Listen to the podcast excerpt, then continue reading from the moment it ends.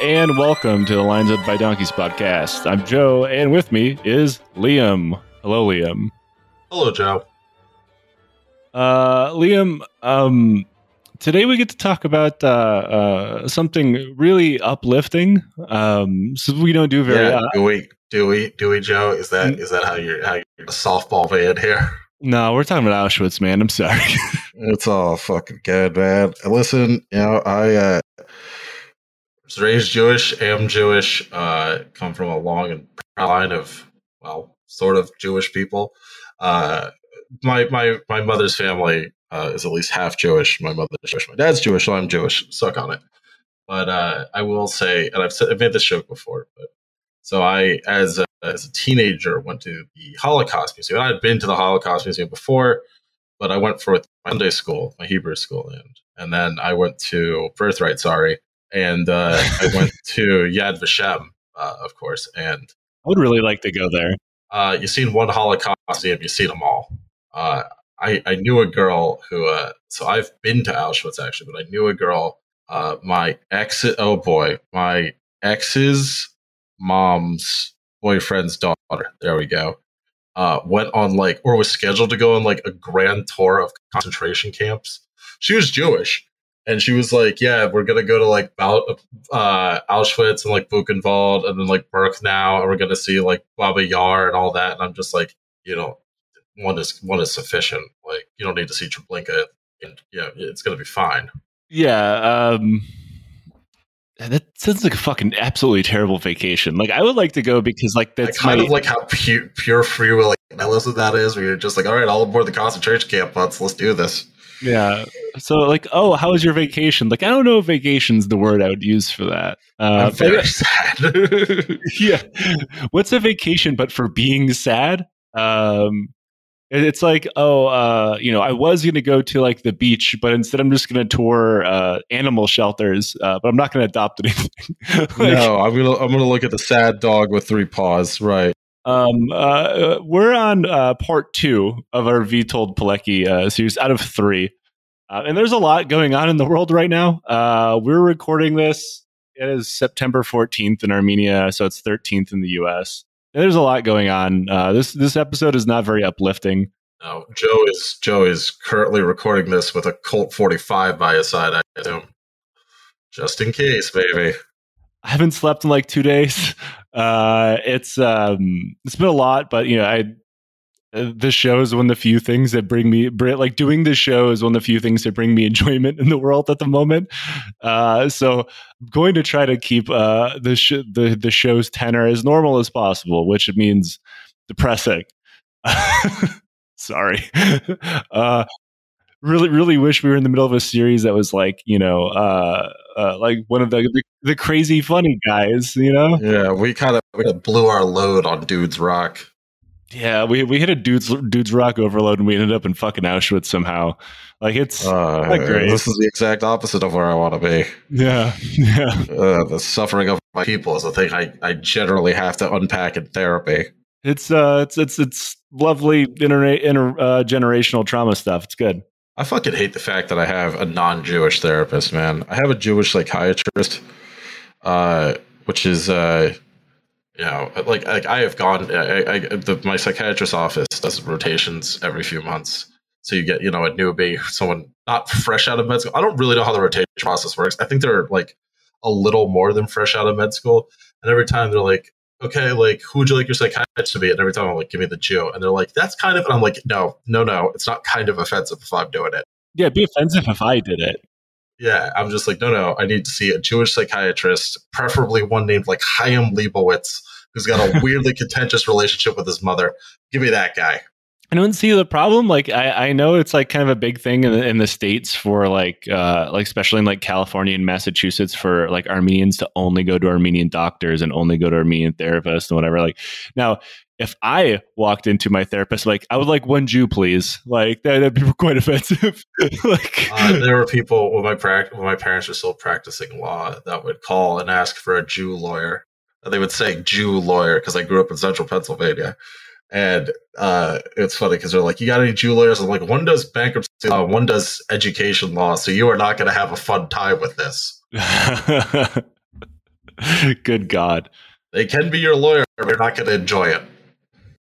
I think that's all lawyers, really, unless you're rich. Like, I feel like that extra money comes with like bedside manner or whatever bedside manner is called for lawyers. A personality, yeah. maybe. I don't know.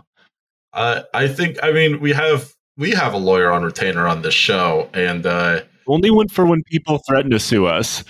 well, I love him very dearly. I I, I gotta say, uh, he's a boisterous young man, and he's a little brash around the edges. He's, he's too nice for a lawyer. I, th- I think that's what being a labor lawyer gets you is you still get to retain some of your old self.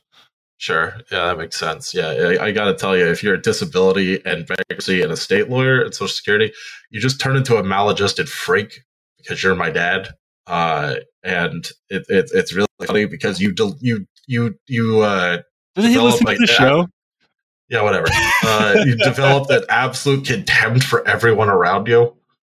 I feel like that's being like a, a podiatrist. Nobody goes in like like you can't go into certain. happy to be in a podiatrist office. Yeah, yeah. Like he's not happy, you're not happy, nobody's happy. Or like, have you ever seen the whole nine yards, where uh, they keep making jokes about dentists all killing themselves, and like the dentist is like a lot. The dentist is like, that's not true. What are you talking about? I'm fine. They're like, yeah, sure, fine, whatever.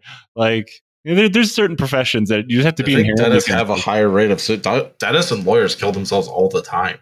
Huh? I'll be damned. I feel like those three things are probably connected. Yeah, uh, you know, they drink themselves to death or whatever. You know, it's it's tough being a lawyer or whatever. But uh, I, uh, I, I, I, like I said, I, I do like the idea of uh, of of like I, I I've said this to a million times, and I know listeners of the show don't really know my dad, but like, dad's generally he's not he's dad nice. Like, he's, a, he, he's the kind dude. Like he's got a good heart. He's got the biggest heart in the world, but he is incredibly abrasive. In case you're wondering where I get it from, and uh, he does this okay. thing you do where you can't where you can't tell if he's joking. Like today, he was calling me and he was just like rooting on the Lindsey Graham abortion bill, where he was just like bloodthirsty for the Republicans to tear themselves apart. Uh, but like I couldn't tell if he was like serious. He was like, "Yeah, I think it's a great idea. Lindsey Graham's my new hero," or like just trying to be a dick. Like he's a staunch supporter of abortion rights. I know what he believes, but I just like this idea that like uh, at at some point his sense of humor around his clients sort of devolved to like a coping mechanism where it's just like, are you making fun of the clients or are you trying to help them? And he's like, it's usually both. Like you gotta you gotta you gotta you gotta find your joy wherever you can, man. So let's talk about Auschwitz now that I've gone on for my fucking chaos rune enjoyment theory. Um, now now now that we got all of our, our, our yucks out of the way, let's talk about fucking yeah. Auschwitz. Let's talk about Auschwitz. We we to soften the blow for everybody. Um, Am I going to get animal facts in this one? I mean, I know what happens in this. I guess. uh, spoiler alert: Auschwitz. Uh, don't tell anybody how this ends. Um, somewhat uniquely, um, we're going to be talking about with Witold Pilecki Part Two, and Witold had a, um, I'll say, a pretty unique um, uh, place in the world for a guy who is not a Nazi, because he was in Auschwitz effectively when it opened, and he watched it transition into a death camp. So, like, he his story from here on out is quite strange. Um, you don't hear it so often. Um, and I think this is probably as close we're going to get to um, just charting the history of Auschwitz. Um, I don't I don't know why I would ever make that episode or that series, quite honestly. So this is probably as close as we're going to get. When we left you last time, um, uh, Pilecki had kind of been voluntold to get locked in Auschwitz. Yes, by his supposed friend and commander. Yeah, who is kind of a right wing ghoul. Um, right, this was a guy who was buying into nationalist, borderline Nazi rhetoric himself, right? Can't remember his name. Yeah, the only thing that really separated uh, uh, him from being like a neo-Nazi collaborator is that he wanted Polish neo-Nazism, not German neo- uh, Nazism. Polish neo-Nazism, but I repeat myself. Um, that's right, Poland. I'm coming for you. so uh, it, the whole point was so the Polish Home Army could report Nazi atrocities to the world and also maybe stage a prison uprising. However, the reality is, Pilecki had no idea how hard his job was going to be, and it took him a month to finally get word out of the camp back to his handlers in the home army and tell him what tell them what was going on. While he had been writing to his sister in law in coded language, because this was back when Auschwitz prisoners could even send letters, uh, that's how early he's in this camp. Um, he was worried that if the two were even remotely connected, uh, both he and his sister would end up hanging from a rope. So he did. So he didn't really tell her anything. He knew that there couldn't really be a paper trail. Uh, you know, uh, people get searched. You have evidence. Like he knew how this spy game shit worked. And this is around the time when Auschwitz would occasionally have parolees, which sounds very weird. So this is Auschwitz one. It's the only out. It's the only Auschwitz that exists at the time. It was for specifically political prisoners. Okay, got it. Nobody. Well, I mean, I won't say nobody's locked in here for being Jewish or gay or whatever, but like those were also considered political sins as well, depending. Like the Wannsee conference hadn't happened yet. There is no final solution quite yet. Mm-hmm like the easiest way to describe is like the whole it is uh, the Holocaust by bullets at this phase in the Eastern Front. Sure. So eh, the Nazis believed that you know um, paroling people out of the prison was was fine. Uh, of course, it was done under the strict uh, promise that you will not open your fucking mouth about anything that happens in here, or you will be put back in here. Um, and after right. surviving Auschwitz, most people did not, even back then, that was kind of enough to keep people quiet for the most part, at least you know until the end of World War II. Sure. Um, so he figured the easiest way to get word out was through one of these parolees. Um, so one of these parolees was Alexander Wielopolski, who's a former. Uh, by the way, I nailed that name. Uh, a former oh, yeah, Polish officer. Yeah, yeah. I should have started this off with a not a uh, an Auschwitz um, uh, warning, but like Polish names warning. I'm going to ruin them all. Oh uh, no, this is wildly inappropriate. But what's long and hard that a Polish bride gets on her wedding night? Oh no, what? A new last name. Ross taught me that joke. Thank you. Uh, now, Alexander was a former Polish military officer that found himself being thrown at Auschwitz because he was uh, former Polish military officer. Um, they couldn't risk giving him a letter. That's like I said, it's evidence. It's a paper trail. So instead, he, these uh, this guy was given a verbal message to memorize. So they were playing telephone. Oh no! Now he was effectively locked in a room with Witold and like screamed at and and told to repeat this uh, flawlessly time after time after time until he was allowed to leave and go on parole. Uh, he carried this message all the way back to Warsaw, which is now rapidly being closed off because it was turning into a ghetto. That, that, that's, that's the time change that we're in right now. Alexander passed Witold's entire report to Rowecki, the Home Army leader, along with a request bomb the fucking camp. Yeah. Uh, that was uh, Witold's immediate uh, conclusion to Auschwitz is tell the British to bomb the fucking camp. And they didn't. Now he said, quote, the prisoners beg the Polish government, for the love of God, bombard these warehouses. Should the prisoners die in this attack, it would be a relief given the conditions. Now, let's remember, this is before the Holocaust. He argued that if they weren't killed, which they probably would be, but if they weren't killed, the bombing would at least create uh, so much chaos and destruction. A diversion, right? Escape. Literally anything was better than what was happening. Now, Rowecki then copied this uh, game of weird death camp telephone into a letter. Uh, here's here's a part of uh, the volunteer. Know, I wasn't really expecting to hear the sentence "weird death camp uh, telephone." Yeah, it's uh, there's a lot of shit happening in this episode, um, and uh, there's there's there, there's a huge part of the book The Volunteer, which I cannot recommend enough, that goes in depth. It's, it's actually kind of what that book does better than most of the other ones. Um, of like the weird international spy rings that made the home army possible. It's not super important to our story, so don't go huge into it. But they have spies and handlers everywhere. So, for instance, um, Rowecki copied this in, onto a piece of paper that had to get to uh, the UK. It had to be smuggled via a, a Polish. No, uh, it had to be smuggled to Sweden via a noblewoman's luggage onto a resistance member's brother, who then hand carried it to the fucking Pyrenees Mountains on foot into Madrid, Spain. Jesus. Yeah. Uh, this took months. It was now December when it when he finally got to the Polish embassy, which was still weirdly open in Spain, uh, because you know Spain didn't uh, the, when the Nazis helped Spain, and then when the Nazis asked Spain for help, Franco was like, "Nah." so this one out, champ. Yeah, so like the free Polish embassy remained open. Uh, there's something like deeply funny about that to me. Um, uh, and he uh, he handed that letter off again because it had to be moved to London, where the the Polish government in exile was based out of since the France had fallen. And there, there's a lot of stories like this. Like at one point, there's like an SOE spy who goes by the name Napoleon, who uh, attempts. Oh, I bet you love that. Uh, he's he's an interesting guy. Um, now Napoleon is British, which shouldn't actually that is kind of surprising that he goes by that name. But what isn't surprising is like he's this weird eccentric guy who, because his whole goal is to smuggle himself into Poland and help with this uh, prison uprising, and instead of just like him bouncing from one bar to another, like. Sure. like, yeah. like I said, there's a lot of weird side stories to this story that don't quite fit our narrative. Now, Unfortunately for the Home Army resistance, who thought the Polish government exile, which was then led by Prime Minister Sikorski and the British government, led by Winston Churchill, were close buddies. Uh, that was not true. They believed that, like, why would uh, the British government invite Prime Minister Sikorski to London if they didn't uh, see eye to eye and they weren't these super close allies, right? But they fucking hated one another.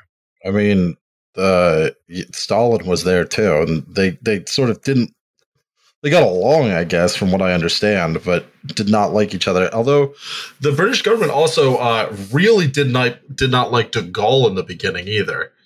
They they were willing, com- they were completely fine with working with Vichy France. Yeah, I mean, um, we'll talk a little bit about the the Stalin uh, angle to this weird uh, allied relationship in a bit because it was a goddamn. Stalin angle. but you, Churchill could not even be bothered to learn how to pronounce Prime Minister Sikorski, Sikorski's name. He literally, literally just called him the Polish guy, which, to be fair, is the I'm most. going to assume that he actually just said the sl- uh, some sort of slur. I don't know a slur. Yeah, yeah, that's true. I know. I know like one slur for Poles. I don't, uh, yeah, we. I think we both know it. uh, everybody who's listening is like, "Oh yeah, blank," and they said it in their head. Like, congratulations, you guys are monsters. yeah, you you fucking terrible people. Now, Sikorski, to his credit, is like, wow, the British are racist as fuck, um, which I do have to say is very astute. Uh, uh, Churchill is incredibly racist, but also how grim is it that a Polish prime minister in 1940 recognizes that you're racist? That's a good like, point. Like, good God. Now, there's also a small fact that the British and even the world were already a little aware of the German concentration camp system, at least a little bit. Uh, they were not aware of the extent of it, but they were aware of its existence. The British mm-hmm. had published a public paper uh, about it in 1939, which is about a year before this, specifically about Buchenwald and Dachau, both of which are in Germany, and they started as, a, like Auschwitz said, a political prisoner camp. Mm-hmm. When Sikorski and other members of the Polish government attempted to explain the British that what happening, what was happening in Poland, was different and worse, the Brits simply didn't believe them since they already knew it was so grim they could hardly comprehend it. Like they were trying to explain, like, no, things are way worse in Poland. There's something different. Um, right. And obviously, looking back, uh, you know, hindsight's twenty twenty. Um, it's it's hard to um, uh, to fully explain the complete lack. Uh, they call it like lack of imagination uh, when people were describing what was happening in Poland was so fucking bad. Everybody thought that they were overreacting. Like so like th- that was also happening and of course sikorski's telling them this and churchill's like well he's only saying that because he's polish now, Sikorski and Churchill's relationship was so bad that when Pilecki's letter finally got to him around Christmas of 1940, he didn't even bring it to Churchill, knowing that the guy would dodge him for weeks at a time and skip their appointments. Um, instead, he brought it directly to Bomber Command of the Royal Air Force, hoping that he would be able to spice it up, sell it, and then blow it the fuck up. This was not a great time in the history of the RAF. Uh, so Sikorski himself was doing some politics. Like he believed that, like, if lob this meatball up to bomber command, that they would jump on it to make themselves look better. This is the, these are the folks that bombed Dresden. So yeah, I get it. In a couple of years, yeah, it has that has yeah. not happened yet. No, no, um, I know. Know, Bomber Command struggled just to keep anything in the air at the time, and when they did, the results were terrible due to crews that were being rushed out with very little training. Uh, now, according to the volunteer, this led to an incident where the where a bomber crew got lost and turned around in, in the night, assumed that they were over Germany, and bombed their assigned target, only to discover that they had, drumroll please, bombed their own base. Oh, damn it, dude.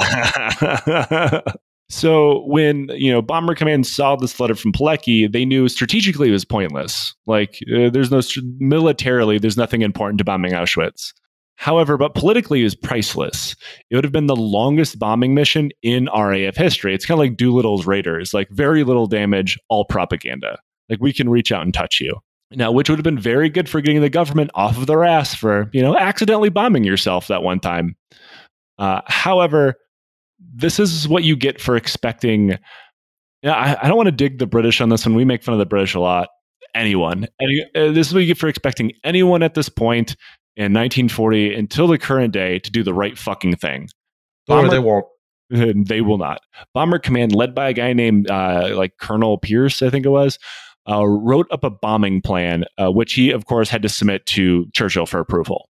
Now, his plan omitted Pilecki's evidence entirely of atrocities. Instead, his plan relied entirely on how cool it would be um, to do a really long bombing run. So he he completely okay. obliterated context from it. Thank you, guy. Yeah, he submitted for approval and was immediately denied, um, uh, citing that like this is strategically pointless. Why would we do this? Thank you, thank you. The, the suffering of my people, you know, not my people yet, I suppose, but yeah, we'll get there. So you know, I'll take it. Now, let me posit a possibility here, and I'm not making this out of thin air. I'm not doing any like original thesis typing here. Now we're we're in, we're now in 1941. This, but by the time that this bombing approval gets written up and denied, it's already past December. Uh, I believe it's mid January. The death camp phase of the Holocaust wouldn't begin for another year in January 1942 at the Wannsee Conference. Uh, now, this phase, which the Nazis assumed would be carried out in secret. Now, of course, they knew they could not do this in complete secret, um, uh, people were aware, especially within the greater occupied Reich, that Jews were going to camps and they were not coming back. Like that, that that's effectively how most Germans understood what was happening. I'm not saying most Germans didn't know that thing, horrible things are happening to the Jews. Most of them didn't know about death camps because that was the point. It's the same reason why they instituted race laws um, and they instead of you know sending the uh, SA and SS um, like street mobs after Kristallnacht to continue doing that. They, they had to legalize it. They had to church it up and make it look good. The, the whole thing, and it was mostly Reinhard Heydrich that did this. He believed that people would be much more pliable and agreeable to what was happening as if you made it look legitimate. So that's why they and did. then what this. happened to him?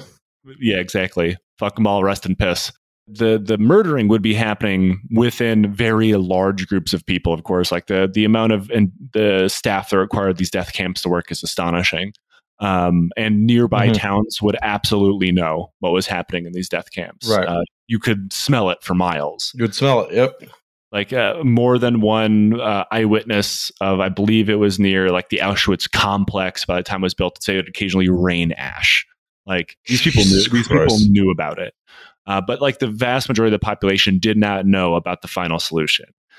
Um, so the goal was for this. You say happen. that when you say that, let me let me ask you a question. So you say that most of the population didn't know about the final solution.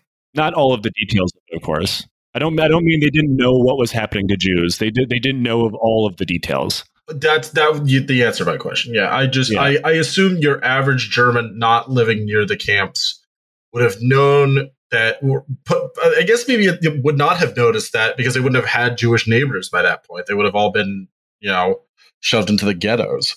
Well, I mean, there's there's actually a, there's a really good topic in there that might be better saved for a whole episode, but like, so there is. I'm not saying that the the German the German public in World War II was absolutely guilty of what happened to the Jews. Uh, I'm not absolving them of that. Um, Thank you, because I literally would have thrown my headset down and stormed off. you know that that is uh, a, a, fucking a myth. Uh, it's it's a lot like the clean Wehrmacht is the clean fucking German populace. Um, right. Now, uh, by by not by saying not knowing about the final solution, I mean specifically about the murdering. Um, okay. Now, I, I mean that specifically within death camps. The public absolutely knew what was happening on the Eastern Front. So right. the Holocaust by bullets was pretty well known. Um, soldiers move around, they talk. Like right and not to mention large large groups of the german uh, public were uh, encouraged to take part in the holocaust in, vi- in like a myriad of ways. For example um, uh, there was a government program for turning in your neighbors. Um, like you would get a slice of their property when it was uh, auctioned off. Um, it, like this happened and people jumped on it so fast that the Gestapo had to tell people to please stop calling the cops because they cannot handle all of the calls. Uh, and that's on top of you know the Aryanization of small businesses and, and stuff like that, where you know specifically pe- people always cite that like well Hitler was a monster, but he helped the economy or you know whatever. It's kind of like they say about Mussolini making the trains run on time. It's a fucking myth. The way that he made the the economy better for Germans was getting rid of everybody who wasn't German and selling their property and businesses to people who were. Like it was a lot of, um, I mean, in a in a long term, even without World War II, Nazi Germany would have failed for these specific reasons. Their economy was in fucking shambles, and everything they did was a very short term thing to try to get people to look the other way. Because at first, it was actually quite unpopular. The Aryanization program, the boycotts of Jewish businesses, those were actually quite unpopular at first um, that's why it had to escalate. Like there was voluntary Aryanization and then involuntary Aryanization. What voluntary was, we're going to raise your taxes, we're going to do this boycott, we're going to make things, we're going to make the environment so untenable. Oh yeah, it's toxic, so untenable that you're going to leave, and we'll help you leave. That was that first wave of of uh, Jewish immigrants to get the fuck out. They're the lucky ones. Unfortunately, a lot of them went to France. Um, and like they were so only well a little bit. Yeah. Um, but then there was involuntary where it's we're gonna fucking take it from you. And then you're going to you're going to be deported. Um, and then eventually, of course, it goes to you're going to a camp. So like the population absolutely knew anybody who fucking told you is either A, a bad faith liar, eh, or B, like I don't know, they went to American high school. I don't know. Um, yeah. So, uh, so the key is that the, the, the mass death in, in death camps is not happening in the open. It is theorized by more than a few people, to include myself, that if the British bombed Auschwitz, that phase of the plan would have been delayed or abandoned altogether. Um, because they would have publicized German atrocities of Auschwitz while they were happening. Uh, of course, this doesn't mean that the Holocaust would not have happened. It was already right, it would have happened happening. in some other form, right? But we're not talking six million uh, death total, maybe. I mean, who knows? But yeah, that's that's the most charitable theory is that the Holocaust wouldn't have been so bad. And when you're talking about something like this, not so bad is all you can aim for. Now, instead, life inside the camp was getting much, much worse as Heinrich Himmler ordered a massive expansion of the facilities and the staff. As Pilecki's time in the camp came up on its first year anniversary, he was expected to, he's already been there for a year. Uh, he expected to hear something, anything about the camps in his report being sent over uh, a, a radio because somebody had smuggled a radio and that could tune to the BBC. He heard nothing. Now, as that was happening, winter, which nearly killed Pilecki with uh, pneumonia and, ex- and, exposure, turned into summer, where the camp was torn through by typhus. Because uh, another huge killer in these camps is disease uh, before the Germans could even kill you. Yep. It, it, was about uh, creating an With environment. purpose, obviously. So hostile that humanity itself breaks down, right? The typhus is very, very, very easy to uh, to treat improve hygienic conditions. That's li- uh, so lice don't infest everything. It's very very easy. Um, uh, improving hygienic conditions is not hard. They simply didn't do it. It was one of the the the multi layered uh, approaches to causing death. It's creating an environment where human life can simply not exist. Right. Uh, whether, whether that be starvation, exposure, thirst, or hunger or disease. However, uh, like Nazis were not going to improve these hygienic conditions because they're Nazis.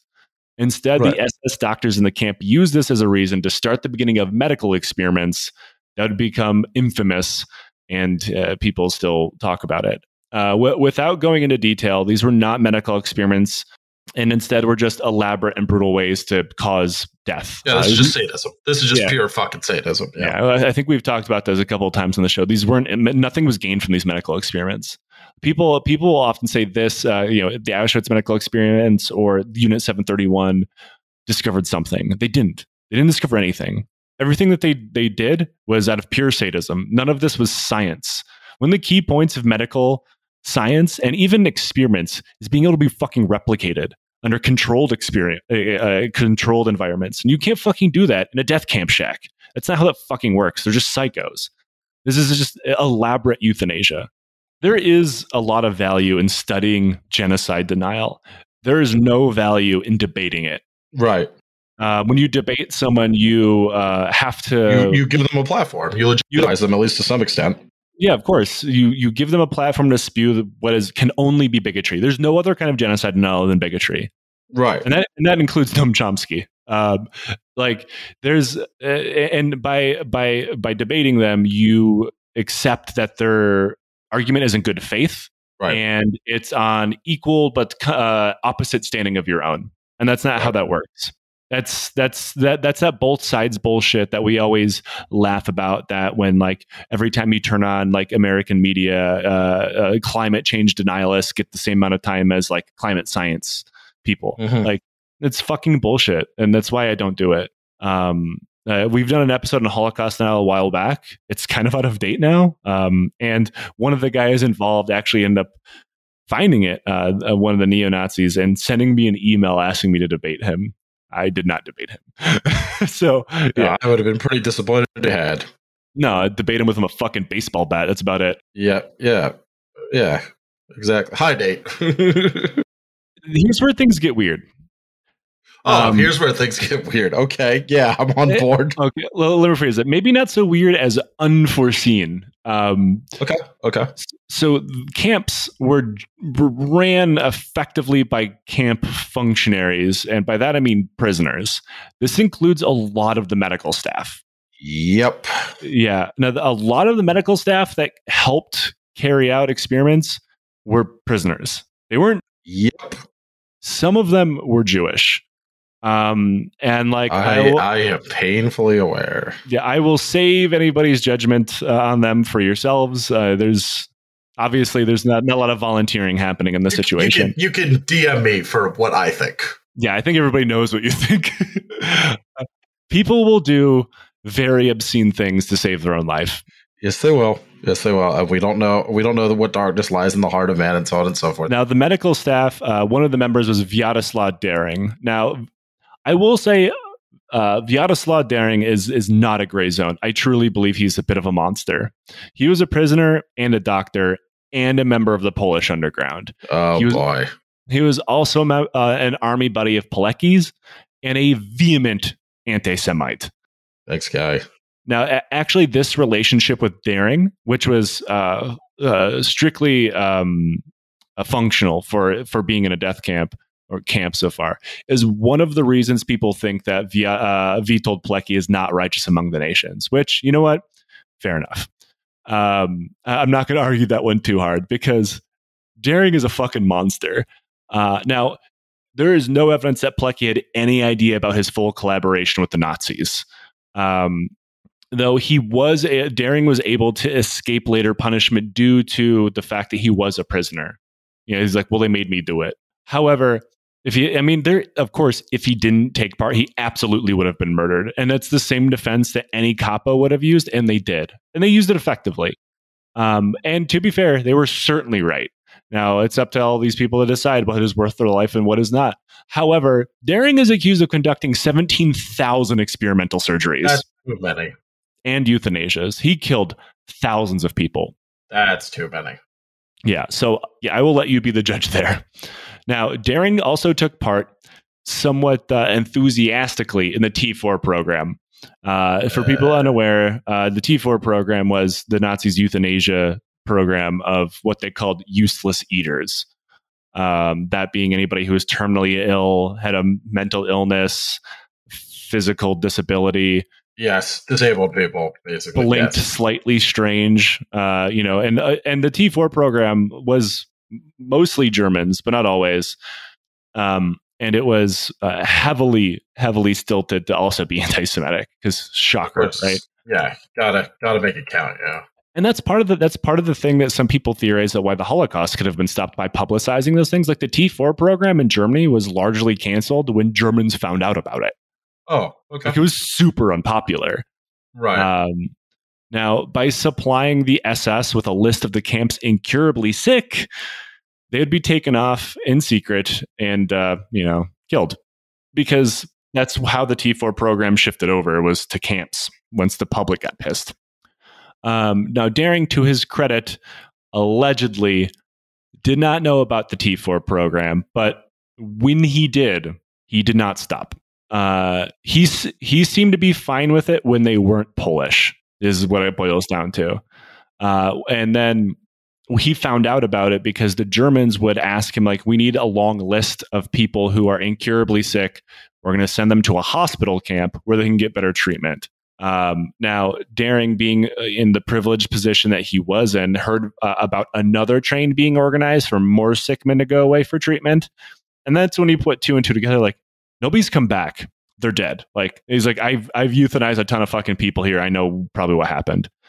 Uh, so he uh, ran and told Pilecki, "Tell everybody to not volunteer for medical treatment because the Nazis would literally ask for volunteers." And people would fight over getting in a spot in a train because they'd be like, what could possibly be worse than fucking Auschwitz? The- right.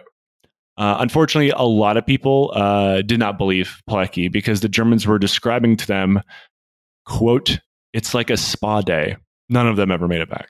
Now, by the fall of 1941, the camp's morgue at crematorium number one, which is inside the main camp, uh, Auschwitz one, which had since been turned into a sprawling comp- complex uh, because it'd eventually be able to absorb 100,000 people at once. Crematorium 1 had been retrofitted to become the first gas chamber.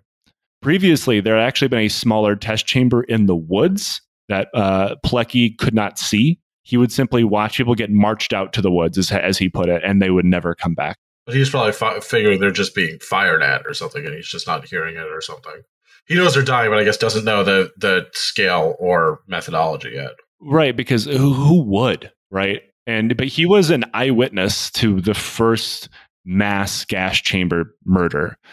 Soviet prisoners of war, thousands of them. Pilecki didn't know what was happening, but he watched line after line of men be marched into the crematorium, and then at in the middle of night, you heard ear-piercing screams of the sounds of hundreds of people dying all at once. He heard this repeatedly for hours. The next day, Dering got a note to him informing that uh, there was a systemic murder of nearly a thousand people, and it took 20 minutes. Like that, that's that, that's the kind of like industrial level killing they've finally gotten to.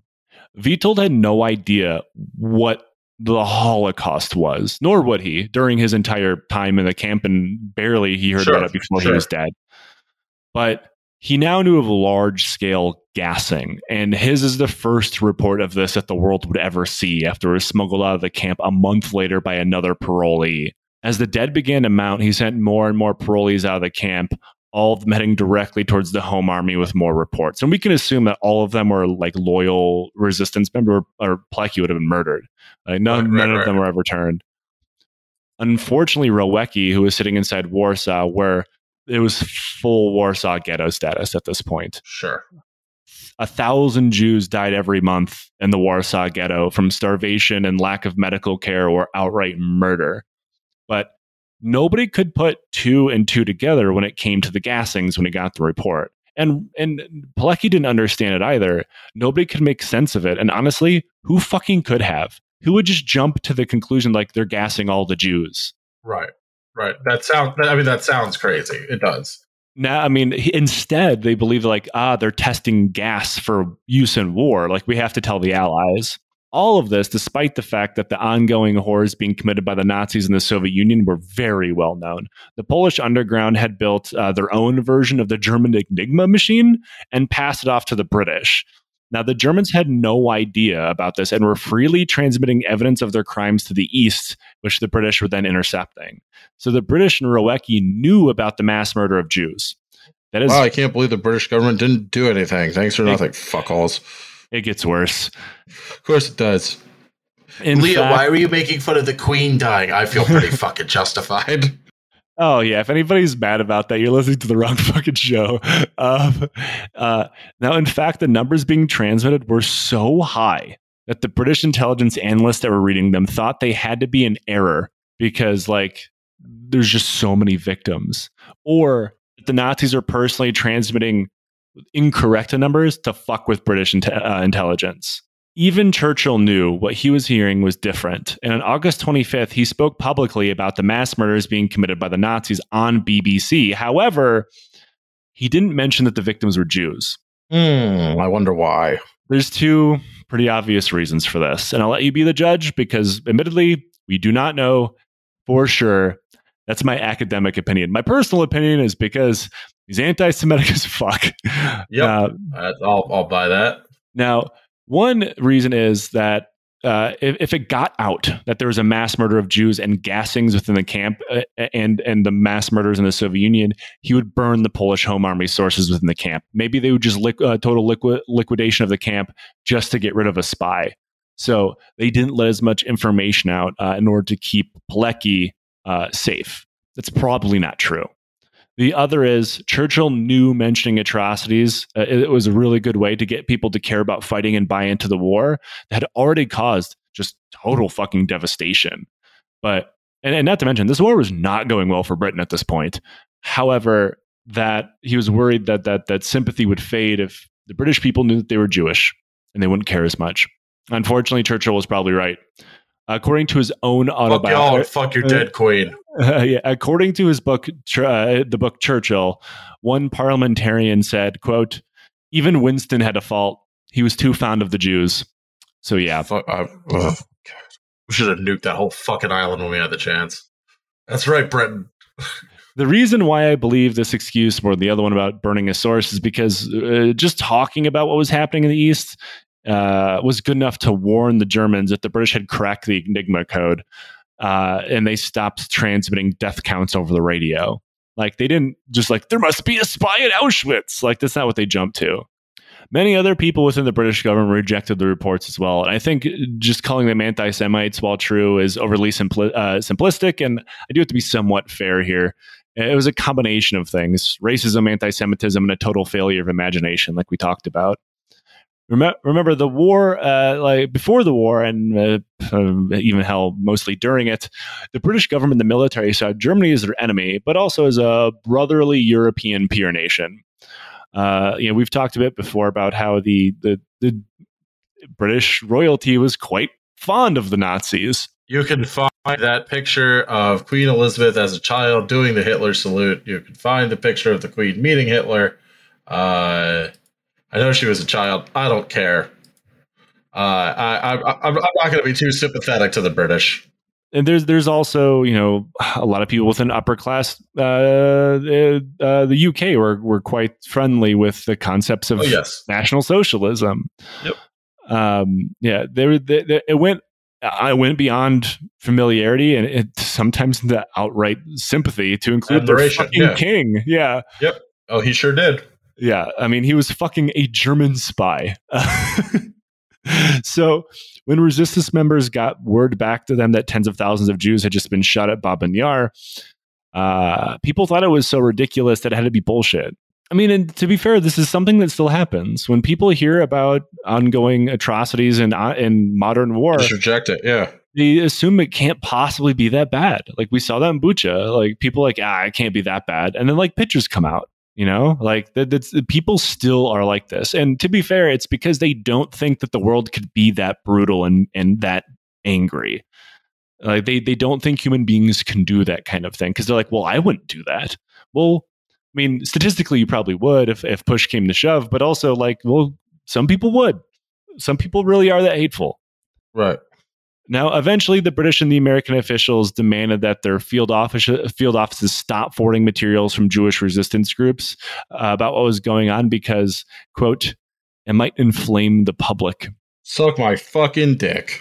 Now, as the Allies did nothing with the information that Pilecki was getting, it was smuggling out and you know risking his life for, you know, remember he is in Auschwitz to do this. He, he, right. this, he this is why he's there he was finally uh, beginning to plan an uprising, seeing that the Allies were fucking useless and this is our only way forward. Now, Unfortunately, this would never happen uh, for a very a myriad of reasons. But he figured that the uh, the SS had a garrison of around a thousand, and with incoming Soviet POWs and uh, uh, former Polish soldiers, he could probably get the same amount of people who knew how to fight to join his cause. They might not Mhm. succeed, but he thought they could at least destroy large sections of the camp and render it useless or to slow them down somewhat. The resistance cell had expanded to include uh, camp functionaries like like included capos, the, mid- the not the like the the brutally psychopathic ones. Uh, I mean, they're like at this point they're still career criminals, so like they're easy to bribe. Hashtag team better than nothing. yeah, exactly. Talk about the lowest bar I think we've ever talked about. Yep. I cannot think of a situation in the history of this show is like, well, they have the capos, you know. Ooh.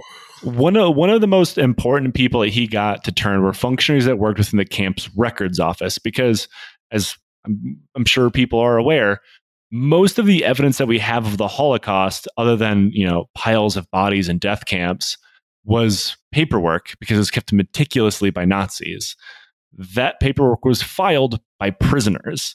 So yeah, turned that person as a, a prime opportunity to get more evidence in the form of prison records. Like they kept they kept track of every single person that came into the camp, even when they because there is a phase of the Holocaust where they effectively pick who's going to immediately die, uh, step step off the train and immediately be led to the gas chamber.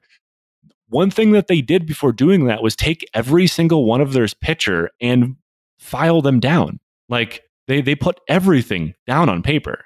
Like it's absurd. It's insane. Right. Um, No, it's the most German thing I've ever heard of in my life. Yep. Not a fun loving people are the Germans. Now, by March of 1942, the records had been passed on to him, which include the records of around 30,000 Polish people that had been put in the camp so far. 11,000 were still alive. This included 2,000 Polish Jews. All of them are dead. Uh, it also included 12,000 Soviet POWs, which now were around 100 were left. That's that's this is before things have truly hit what people think of as when they think of Auschwitz. Like this is still happening. Um, this is how they like. This is how they were learning how to be how to be better at their industrial death machine. Now, smuggling information on the camp had also become easier as members of the resistance had been uh, like uh, they had an electrical engineering student uh, that got thrown in the camp for being a resistance member, and he had built a radio transmitter out of spare stolen parts, uh, which for is him, man. which was powerful enough to reach uh, reach uh, Warsaw. Now they couldn't use it all the time, of course, but uh, and and, and to because it's like you know they the capos and, and the uh, um, the SS kept a pretty close watch on everybody. Um, so like in order for this to happen. Or for them to have enough time to work, they had to uh, use a distraction, and that distraction, I shit you not, was an inmate walking up to SS guards and doing magic tricks with cards. For times, baby. what else do you say? like um, imagine like Give that man a medal. Vyacheslav, I have a plan. I know a sick magic card trick. You're Uh, not going to like it, but I do have a plan. I'm gonna go up to that guy I just watched beat three people to death and t- tell him to pull a card. Ah, ah, you got the seven of clubs. Ah, pay no attention to what's going on behind me. Like somehow that requires more balls than anything that we've talked about so far. like I'm gonna confront this concentration camp guard with like, uh, I see you have this card Close behind your magic. ear. Yeah. I originally wrote this as impressed him with magic card tricks, uh, but then I kind of instead pictured that uh, like a camp uh, inmate challenging an SS guard to a uh, to a game of like Magic the Gathering, uh, and that's that's that's not that ridiculous, but it's almost as ridiculous.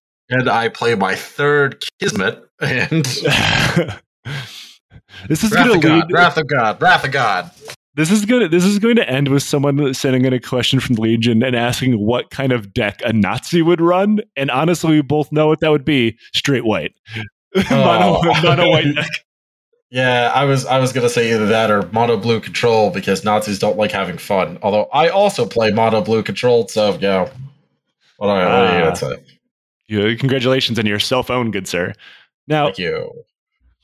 It was now that Pilecki and the rest of the resistance in the main camp had heard of Birkenau. Uh, that being another, because you know, Auschwitz Birkenau complex is generally the, the term.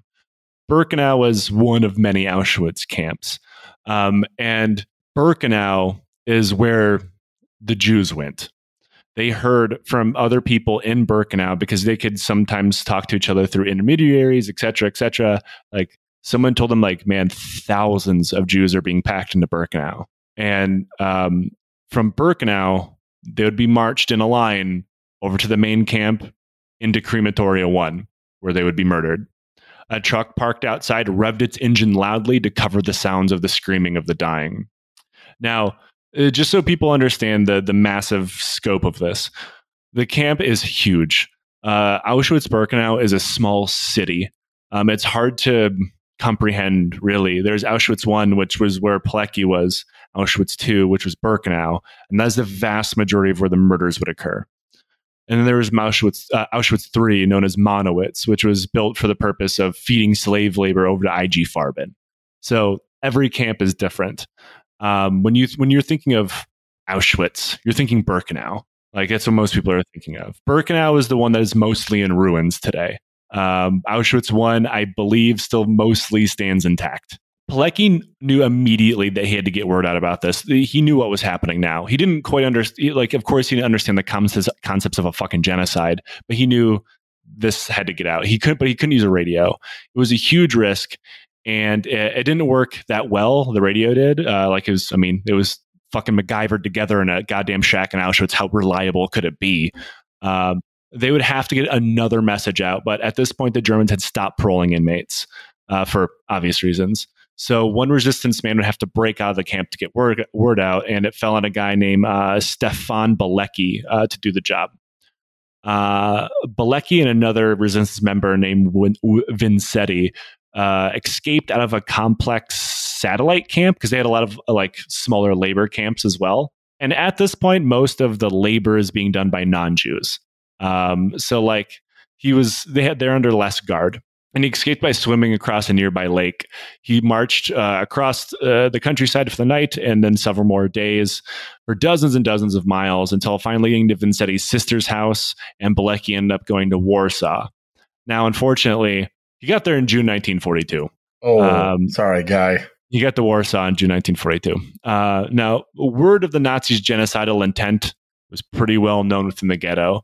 People who were not Jewish probably wouldn't tell you what was happening because they couldn't comprehend it but there's one thing with a uh, generationally oppressed and and and victimized people uh, understand is like it's happening again. There's a there's a Chris Rock bit, not to take away from the seriousness of it, but I I, I always think about this. Um, He's talking about the days after 9-11 where he was saying you know at first it was i hate all these fucking arabs man and that was cool and then it was i hate all these fucking foreigners like i'm an american i'm an american that was cool and then it was fuck all these illegal immigrants, you know. And then I started listening because I know black people and Jews are next. That train's never late.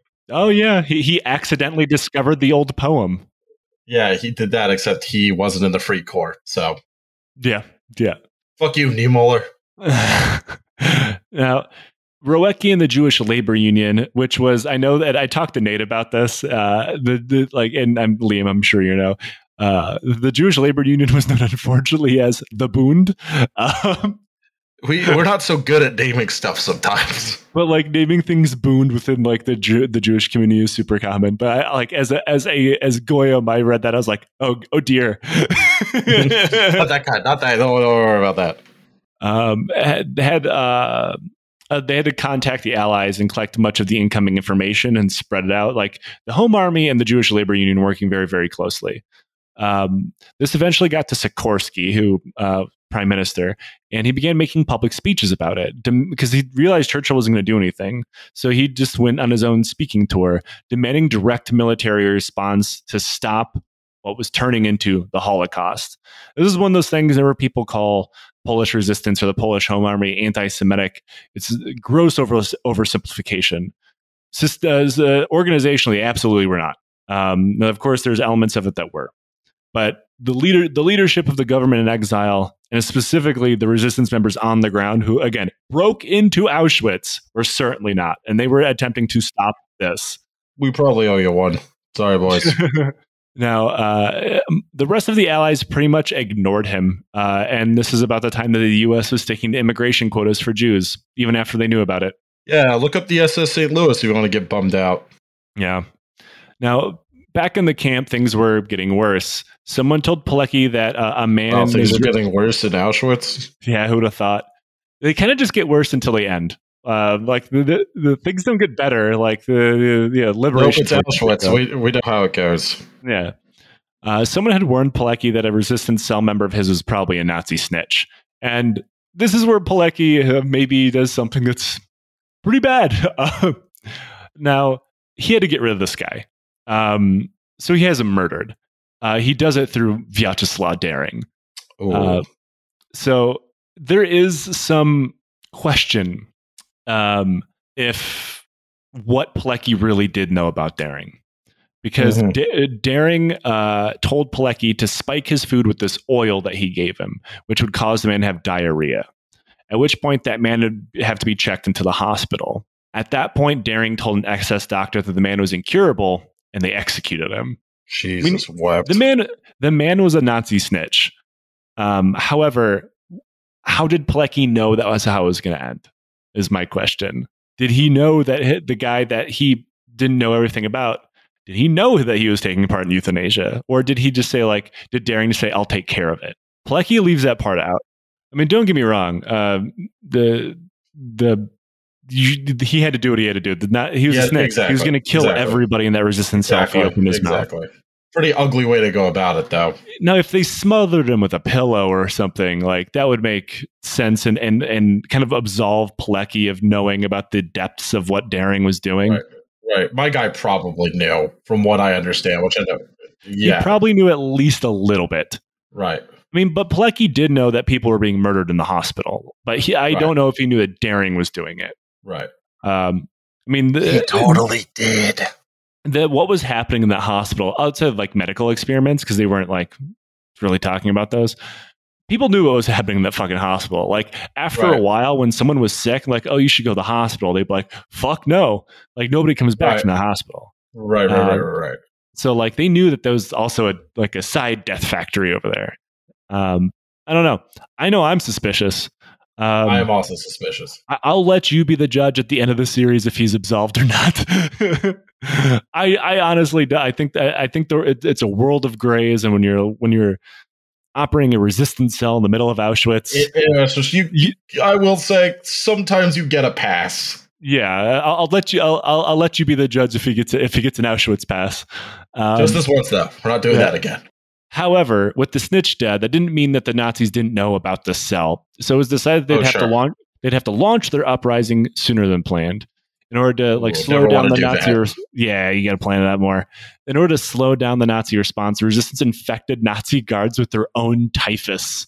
Uh, like they would go through their bedding and pick out their own lice, and then lice bomb SS guards as they walked by them. Just like you know, like pocket sand from King of the Hill. Yeah, but they yeah, do look it over there, fuckface. they fucking do it with lice. Um, and they also had people that did the guards' laundry, and they would like put the lice in their pockets, uh, which would spread the typhus into the guards. However, as uh, Pilecki was planning an uprising, two different breakouts occurred in Birkenau. One involved some fucking movie shit.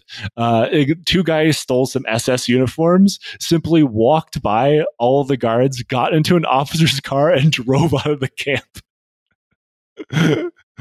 uh, however, unfortunately, as, as, I'm sure you're aware, um, yeah, breaking out of Auschwitz ends with a lot of reprisals. It's real, real yep. bad. Um, and that was something that immediately made Pilecki pump the brakes. He's like, wait, wait, if we get out, everybody's going to fucking die. Like, this, I don't know if this is worth it. This was reinforced in Stanislaw uh, Wierzbicki. Sorry. Uh, one of Rowecki's inner circle, one of the home army's inner circle, ended up in the camp. Nobody's entirely sure why, but he was not an infiltrator like Pilecki. He was not there as a volunteer.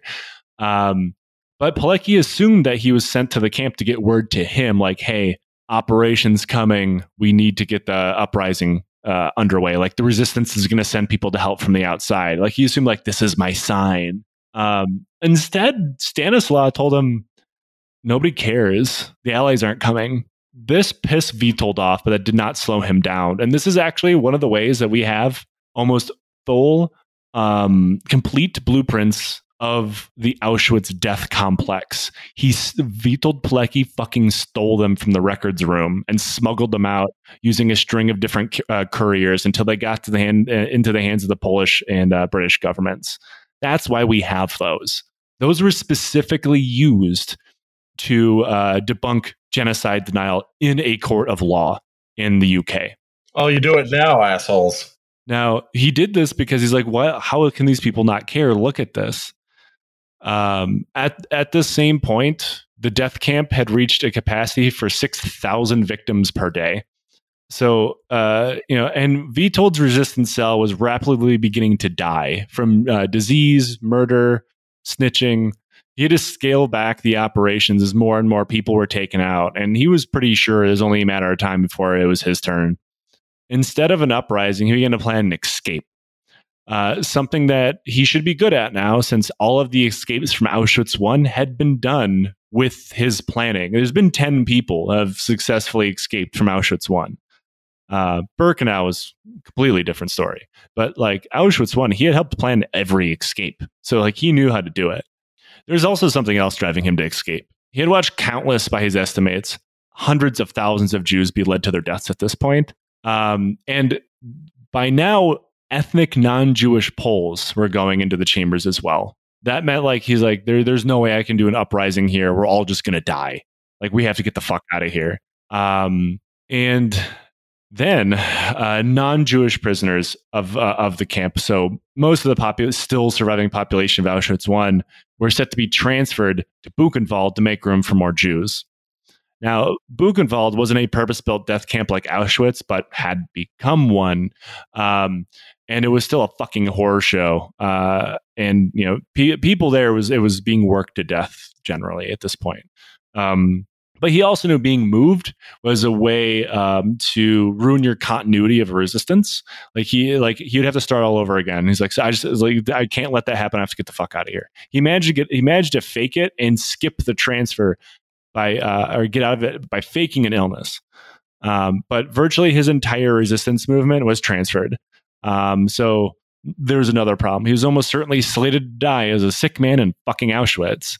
Um, but uh, he managed to get out of the immediate death sentence of that by using his connections within the hospital to say that Pilecki wasn't sick; he was just drunk, which was somehow that also didn't end in him being executed. I truly don't understand how.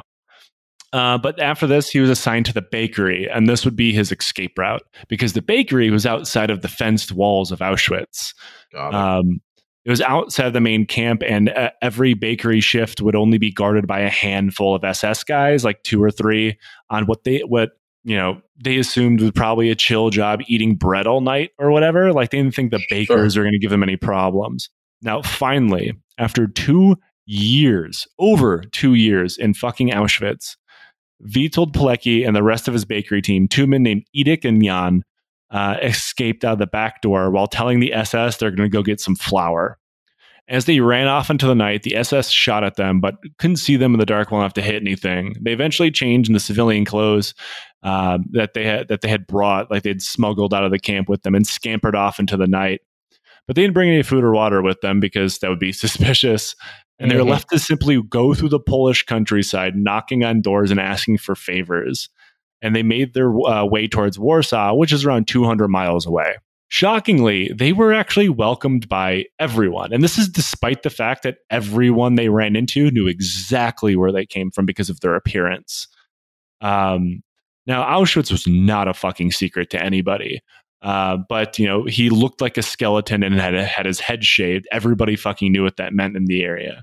Um, but just because people offered them food and water didn't mean they trusted them. They figured that maybe they'd get them to sit in place and they'd call the Germans on them and get a reward. Mm-hmm. So instead, that they would Good take job, assholes. Yeah.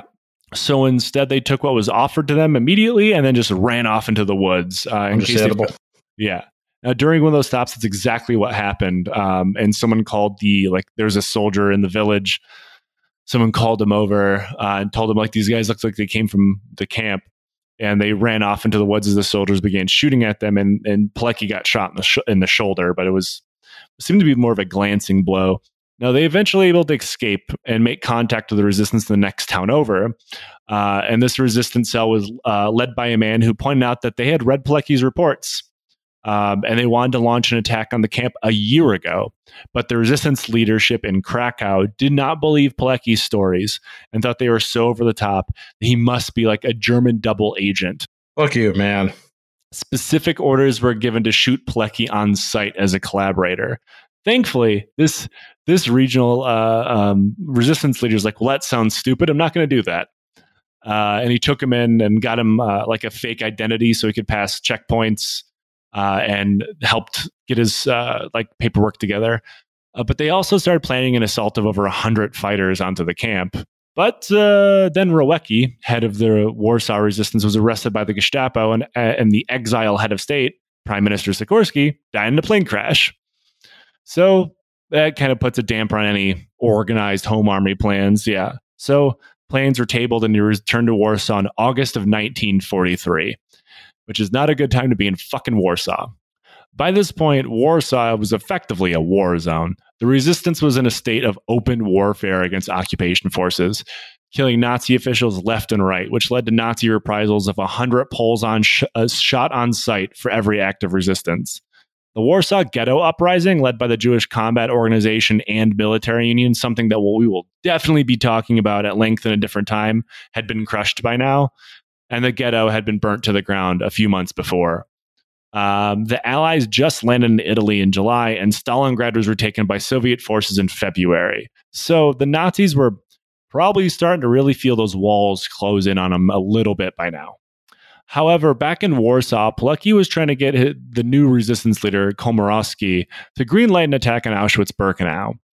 When he was told that that was a suicide mission, he pointed out that he knew and he did not care. Thanks, Instead guy. Of, yeah. Instead of his plan being agreed to, he was sent over to uh, a unit that assassinated collaborators. Pilecki ended up being quite good at this, uh, and his personal unit also freelanced to take out members of the Home Army that were anti-Semitic. Thank you. Uh, yeah, he he killed a lot of his own people uh, who were because I mean there were there were some Jewish survivors in Warsaw still, and when Pilecki got reports that those people uh, that like members of the Home Army were preying on these people, he would go and kill them. Um, so yeah, good guy Pilecki. Thanks, Pilecki. I couldn't find evidence um, that uh, that he ki- uh, I couldn't find evidence of how many he killed but uh, it's implied that it was quite a few. Um, Non-zero is good enough for me. Yeah, he also helped organize relief efforts for Jewish families for like food, water, and and and hiding because like they if they came out they were going to die. Mm-hmm. The Polish resistance were uh, were uh, worried about something else though. The Red Army was currently steamrolling through their country had broken off relations with the Polish government in exile after news broke of the K- of the Katyn massacre where the NKVD executed an estimated 22,000 uh, Polish prisoners of war and political prisoners. Now, this was mostly uh, the educated class of Poles and military officers with soldiers given this, uh, like if like enlisted men were there, some of them were given the uh, the choice to switch sides, um, and a lot of them end up joining the Polish People's Army, which is like the Soviet controlled Polish proxy army. Um, gotcha. Yeah. Previous to this, the Soviets had lied to Sikorski uh, and all of the Polish government in exile about what had happened to the POWs that died in the forest and signed an agreement that the Polish government and the Soviets would work together to defeat the Nazis. When Polish leadership asked about releasing those soldiers, because 22,000 is a lot of fucking people, like, hey, we could really use those soldiers and officers in the Polish Free Army. Could you free them and send them over to us? Um, because mm-hmm. at this point, everybody simply thought that they were in a POW camp. Stalin kind of shrugged and said they'd all been released, then changed the story and be like, oh, uh, I think they're in Manchuria. Okay. In 1942, some Polish rail yard workers heard rumors about a mass grave and reported to the Polish underground. But it wasn't until 1943, when the Nazis heard about it, that word really yes. got out because, of course, the Nazis used it for propaganda against the Soviet Union. Well, some people, namely absolute fucking moron Grover Furr, uses as evidence that the Nazis had committed this crime against humanity. They didn't. Uh, it just so happened that Stalin was so fucking stupid, he gave a really easy layup to the Nazis, which actually happens quite often. Um, just before the breakup of the Soviet Union, Gorbachev admitted that the NKVD had definitely done that shit. And in fact, they have done done that in several more places as well. With this as framing, the resistance was worried that even though uh, the the end of the Nazis was definitely in sight, they would be replaced by Soviet occupation once again. And now they knew what occupation looked like. Like the Soviet occupation was not liberation for them. Like it ends in Katyn. Mm-hmm. As 1943 turned into 1944, the Polish resistance thought that they had promises from the Allies, uh, the Allied governments, namely the US and Britain, in support of their future independence. However, in February 1944, it was announced that Churchill uh, had pretty much agreed to give all of Eastern Poland and Eastern Europe to the Soviet Union. Notably, no part of the Polish government or any kind of Polish representation was in on these meetings or decision making. Uh, nobody was consulted about this. This made was sure. uh, this is simply made by imperial powers of the time. Right. So only a year out of Auschwitz, and the Poles have been pretty much betrayed by everybody in the world. Witold Pilecki joined up a cell of the resistance led by Emil Fieldorf, who was actually ethnic German um, and was. Uh, That's a weird one. Yeah, uh, there's there's quite a few ethnic Germans in Poland who fucking hated the Nazis. Uh, they, I mean, nice they also hate, yeah, they hate. I mean, they hate the Soviet Union as well. That dual occupation concept that we talked about. Sure. Um, now they agreed to fight anybody who invaded an occupied Poland.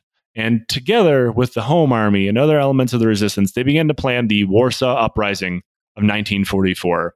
And that is we will pick up next time on the conclusion of uh, the story of Witold Pilecki. And ooh, it does not get better from here on out. At least there's no Auschwitz involved. like it's, right. it's hard to be wor- it's hard, it's hard to be worse than talk about Auschwitz for an hour and a half. That's true.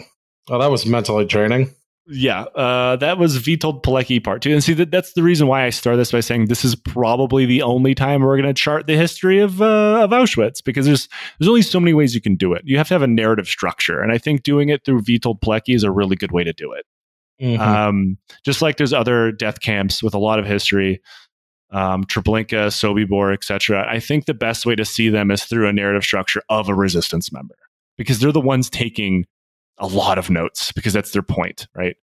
Right. Um, but that is Witold Pilecki part two. Liam, plug your shows. Feel kind of gross doing that. Uh, well, there's your problem. Ten thousand losses. Listen to them. Uh, buy my books. Um, buy his books. If you like what we do here, leave us a review. It's free. Um, it helps us a lot. I've noticed a lot more people are doing that, and it's really, really good. Thank you so much. Um, if you think that we what we do is worth a dollar, you can throw it to us on Patreon. Uh, you get a whole bunch of bonus stuff. Uh, you'll get this episode early um, before anybody else, or maybe you already did. Uh, we're in a weird gray zone here. Um, and again, thank you so much for listening. And until next time, uh, uh learn how to bamboozle Nazis. Hang Nazis in the streets. Hang the Nazis in the streets.